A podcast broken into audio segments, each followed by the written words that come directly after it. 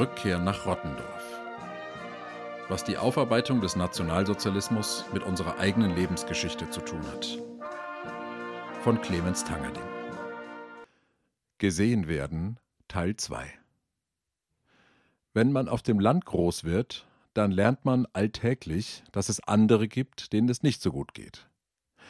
Wenn man seine Fußballschuhe nicht geputzt hat, dann hörte man vom Trainer, andere können sich gar keine Fußballschuhe leisten. Wenn man den Spinat nicht essen wollte, sagten die Erzieher in der Kita, andere Kinder haben gar nichts zu essen. Wenn man die Felgen vom Auto nicht putzen wollte, dann sagte der Vater zum Kind, Seid dankbar, dass wir uns ein Auto leisten können. Eigentlich wollte der Vater zwar nur, dass die Alufelgen schön strahlen, aber das konnte er natürlich nicht formulieren. In jeder Organisation bei uns im Dorf hat man mehrmals im Jahr etwas für die Armen getan. Beim Dankgottesdienst nach der ersten heiligen Kommunion, als ich in der dritten Klasse war, sollten wir ein Geschenk mitbringen, das wir erhalten hatten, um es den Armen zu spenden, den armen Kindern. Ich hatte einen Lederfußball geschenkt bekommen und einen aus Schaumstoff. Den aus Schaumstoff habe ich vor dem Dankgottesdienst vor dem Seitenaltar zu den anderen Geschenken gelegt. Ich habe für die Johanniter Unfallhilfe gelbe Plastiksäcke in die Briefkästen gesteckt, für die Altkleidersammlung, natürlich auch für die Armen. In Rottendorf und in ganz Unterfranken gab es mehrere private Initiativen für die Armen in Rumänien. Nicht Bulgarien, nicht Moldawien, immer war es Rumänien. Dann wurden Transporter mit Kleidung, Medikamenten, Schuhen befüllt und nach Rumänien gefahren. Ohne großes Brimborium, ohne Instagram-Kanal. Neben der Arbeit. Ich mag das heute noch, wenn jemand etwas Gutes tut, ohne es in die Welt hinaus zu posaunen. Bei meiner Tante in Düsseldorf habe ich irgendwann erfahren, dass es Vereine gibt, die dasselbe für rumänische Straßenhunde tun, wie die Rottendorfer für rumänische Straßenkinder. Nicht, dass man Hundefutter gesammelt und nach Rumänien gefahren hätte, aber man hat Geld gesammelt, um die Hunde in den Straßen von Bukarest zu füttern, um sie medizinisch zu versorgen um sie nach Deutschland zu vermitteln. Mich hat das sehr befremdet, als ich zum ersten Mal von Vereinen gehört habe, die Hunde unterstützen. Das lag aber auch daran, dass die Hunde auf den Flyern dieser Vereine nicht schön aussahen. Nicht wie die von den Hundekalendern in der Drogerie oder auf den Medizini-Postern in der Apotheke. Bis heute verbinde ich die Sorge um Tiere mit Großstädtern und die Sorge um Menschen mit Menschen auf dem Land. In meiner Jugendgruppe haben wir im Advent Weihnachtskränze und Weihnachtsgestecke gebastelt. Bei den Adventskränzen haben wir so viel Draht verwendet, dass man die Kränze als Türstopper für Stahltüren hätte verwenden können. Wir haben die Kränze am letzten Wochenende vor dem ersten Advent vor dem Würzburger Dom verkauft. Wir haben alles gegeben für die Armen in Bangladesch. Unser Bild von Armut war in der Rückschau recht einseitig und oberflächlich. Wir, die Reichen, geben denen etwas, den Armen.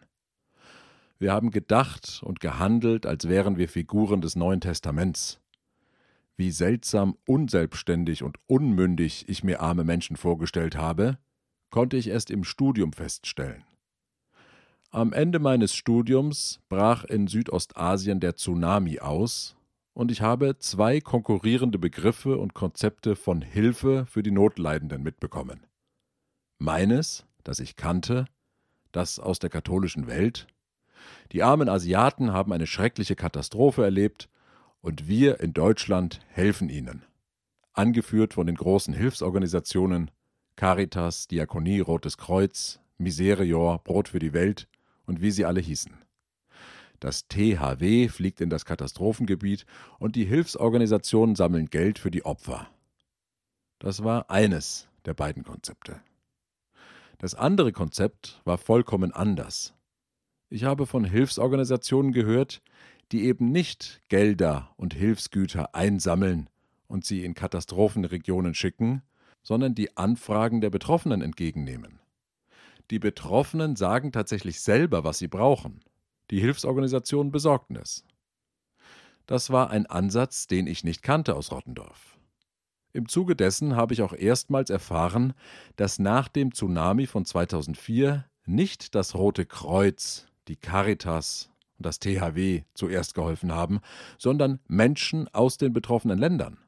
Studenten sind in die Katastrophengebiete gereist und haben dort geholfen.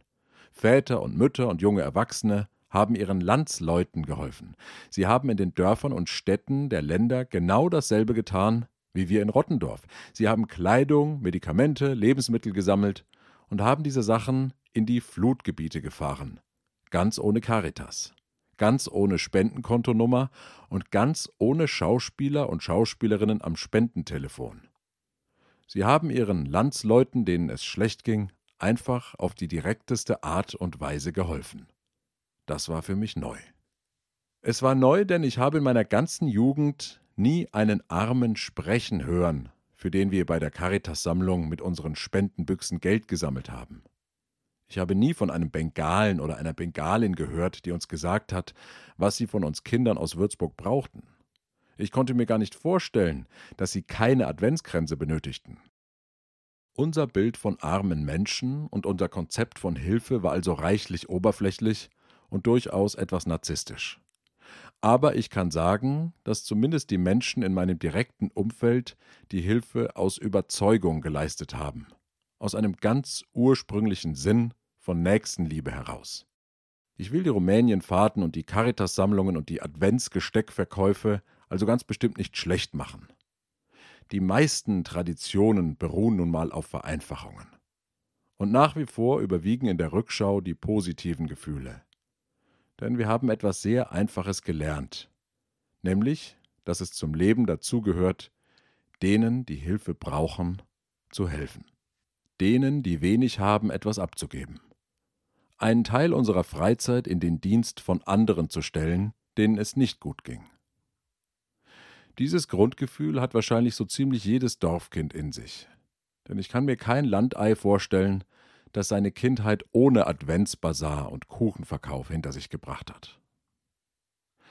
Wenn ich mir die Debatte über das Gendern und über die Notwendigkeit eines Pride Months für LGBTQ-Personen anschaue, dann merke ich, dass hier zwei Strömungen aufeinandertreffen. Vielleicht könnte man sagen, dass in der Debatte zwei Konzepte von Unterstützung aufeinanderprallen. Das Helfen und das Sehen.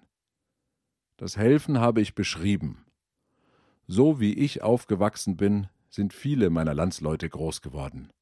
Man hilft den Armen. Auch in der DDR gab es natürlich Unterstützungsaktionen. DDR-Bürger haben schon bald nach der Staatsgründung für die armen Nordkoreaner Geld und Kleidung gesammelt, während des Koreakriegs so wie die Westdeutschen später für Vietnamflüchtlinge, für Biafra-Kinder, für Äthiopien. Man half den Armen. Die Menschen, denen man hilft, sind aber immer woanders. Die Hilfe basiert auf dem Woanderssein und Anderssein derjenigen, denen man spendet. Die VertreterInnen der LGBTQ-Community erwarten aber keine Hilfe. Sie brauchen kein Geld und noch viel weniger brauchen sie Klamotten. Sie wollen keine Hilfe, sie wollen Sichtbarkeit, sie wollen gesehen werden. Helfen und sehen bzw. gesehen werden, das sind zwei vollkommen unterschiedliche Konzepte von Unterstützung. Und genau die prallen gerade aufeinander. Leider wird die Debatte in Deutschland sehr feindselig und vorwurfsvoll geführt. Das macht es unsagbar schwer, die verschiedenen Erfahrungsräume zu ergründen die mit den Forderungen der LGBTQ-Community konfrontiert werden.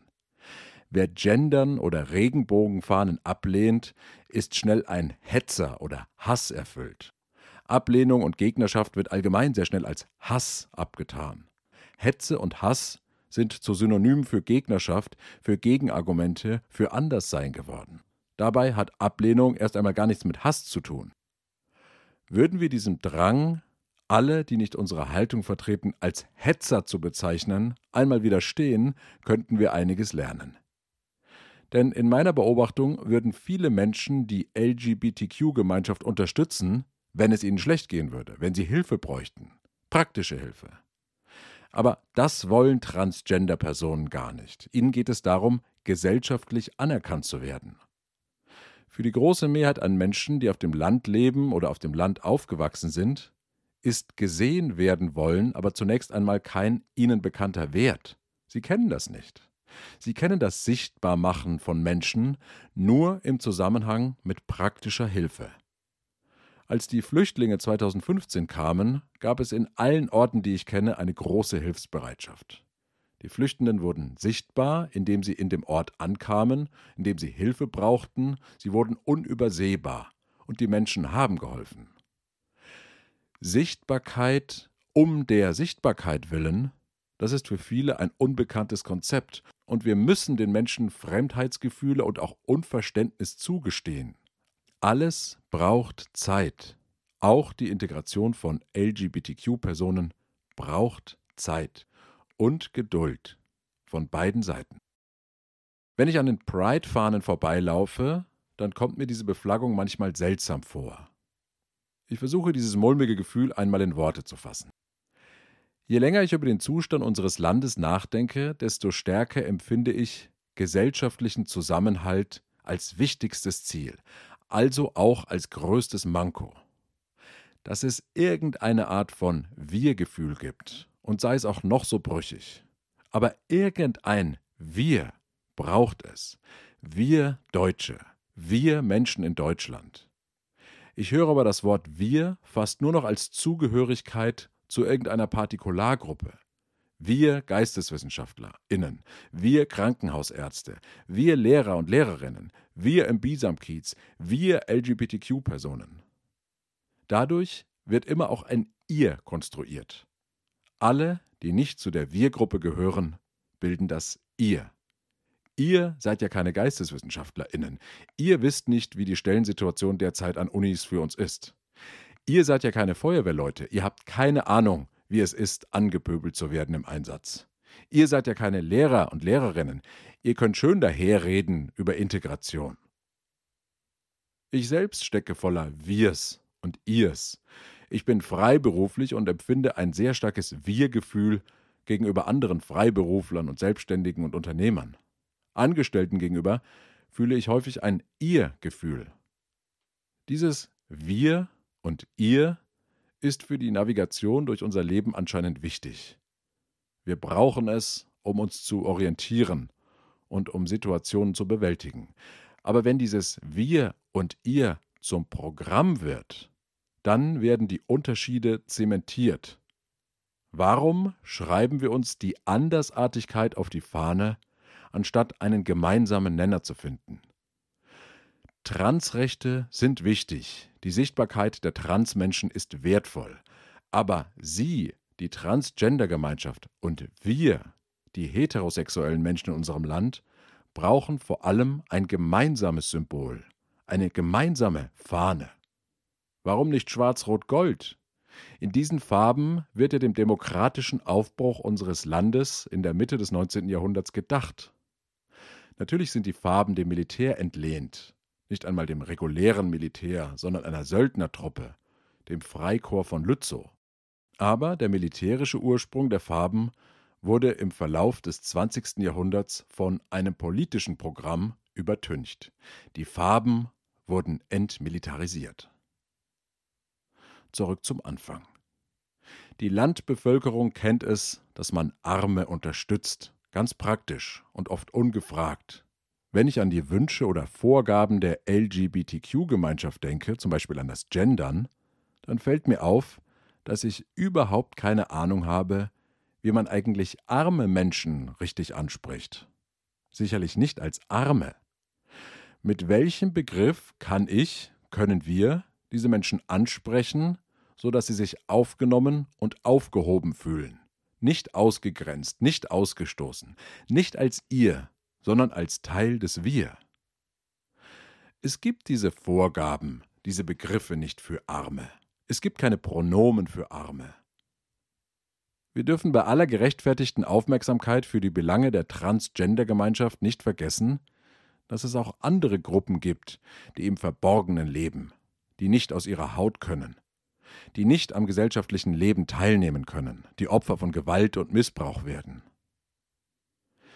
Wenn wir alle zwar wissen, wie man Transpersonen korrekt bezeichnet, arme Menschen aber nicht, dann liegt das auch daran, dass verschiedene betroffenen Gruppen in der Öffentlichkeit um Aufmerksamkeit kämpfen. Die Betroffenen selbst oder ihre Vertreter und Vertreterinnen in Verbänden, Parteien und Vereinen. Der Fokus verändert sich auch immer wieder. Und dieses Phänomen muss man kennen, wenn man die Debatte um Transgender-Personen verstehen möchte. Schauen wir uns zum Beispiel die Nachwendejahre an. Schon ab 1990 trafen zwei Gruppen von Benachteiligten in der öffentlichen Debatte aufeinander, die um Aufmerksamkeit und Sichtbarkeit kämpften.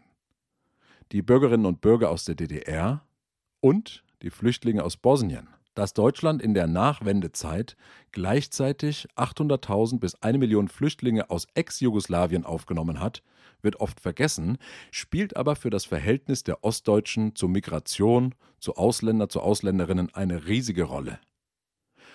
Mitte der 1990er Jahre verschob sich der Fokus. Nun gerät Afrika in den Blick, genauer gesagt Ruanda und der Sudan. Vielleicht erinnert sich der eine oder die andere an das ikonische Foto von Kevin Carter, der Geier und das kleine Mädchen. Carter nahm es 1993 im Sudan auf. Ein ausgemergeltes kleines Kind, ein Mädchen, sitzt auf einem Feld und ist sichtlich unterernährt und vollkommen erschöpft. Etwa zehn Meter hinter ihm beobachtet ein Geier aufmerksam das kleine Mädchen. Man könnte meinen, der Geier wartet nur darauf, dass das Mädchen stirbt und er sich über den toten Körper hermachen kann. Das war 1993. Im Moment tobt der Kampf um die Aufmerksamkeit zwischen den Unterstützern und Unterstützerinnen der LGBTQ-Gemeinschaft und denen, die die Nöte und Sorgen der ganz normalen Bevölkerung sichtbar machen wollen. Die Normalos, die Mittelschicht, die arbeitende Bevölkerung soll mehr Aufmerksamkeit erfahren. Diejenigen, die unter Corona gelitten haben, unter der Inflation und jetzt bald unter den gesetzlichen Vorgaben zur Heizung im Eigenheim. Es ist ein Kampf, obwohl es kein Kampf sein müsste. Nur ist Aufmerksamkeit und Öffentlichkeit ein knappes Gut. Es herrscht ein Verdrängungswettbewerb, als wäre Sichtbarkeit ein natürlicher Rohstoff wie Öl oder Wasser. Wann verstehen wir, dass wir die Nöte einer Gruppe nicht kleinreden müssen, um die Sorgen einer anderen Gruppe hervorzuheben? Wann hört dieser Kampf auf? Warum muss eine Gruppe über die andere dominieren, wobei doch alle Benachteiligte unter der Dominanz derjenigen gelitten haben, die sie übersehen haben? Die Übersehenen sollten sich zu einer Gruppe zusammenschließen, dann und dann ganz sicher wären sie nicht mehr zu übersehen. Dann und nur dann wären sie unaufhaltsam. Sure.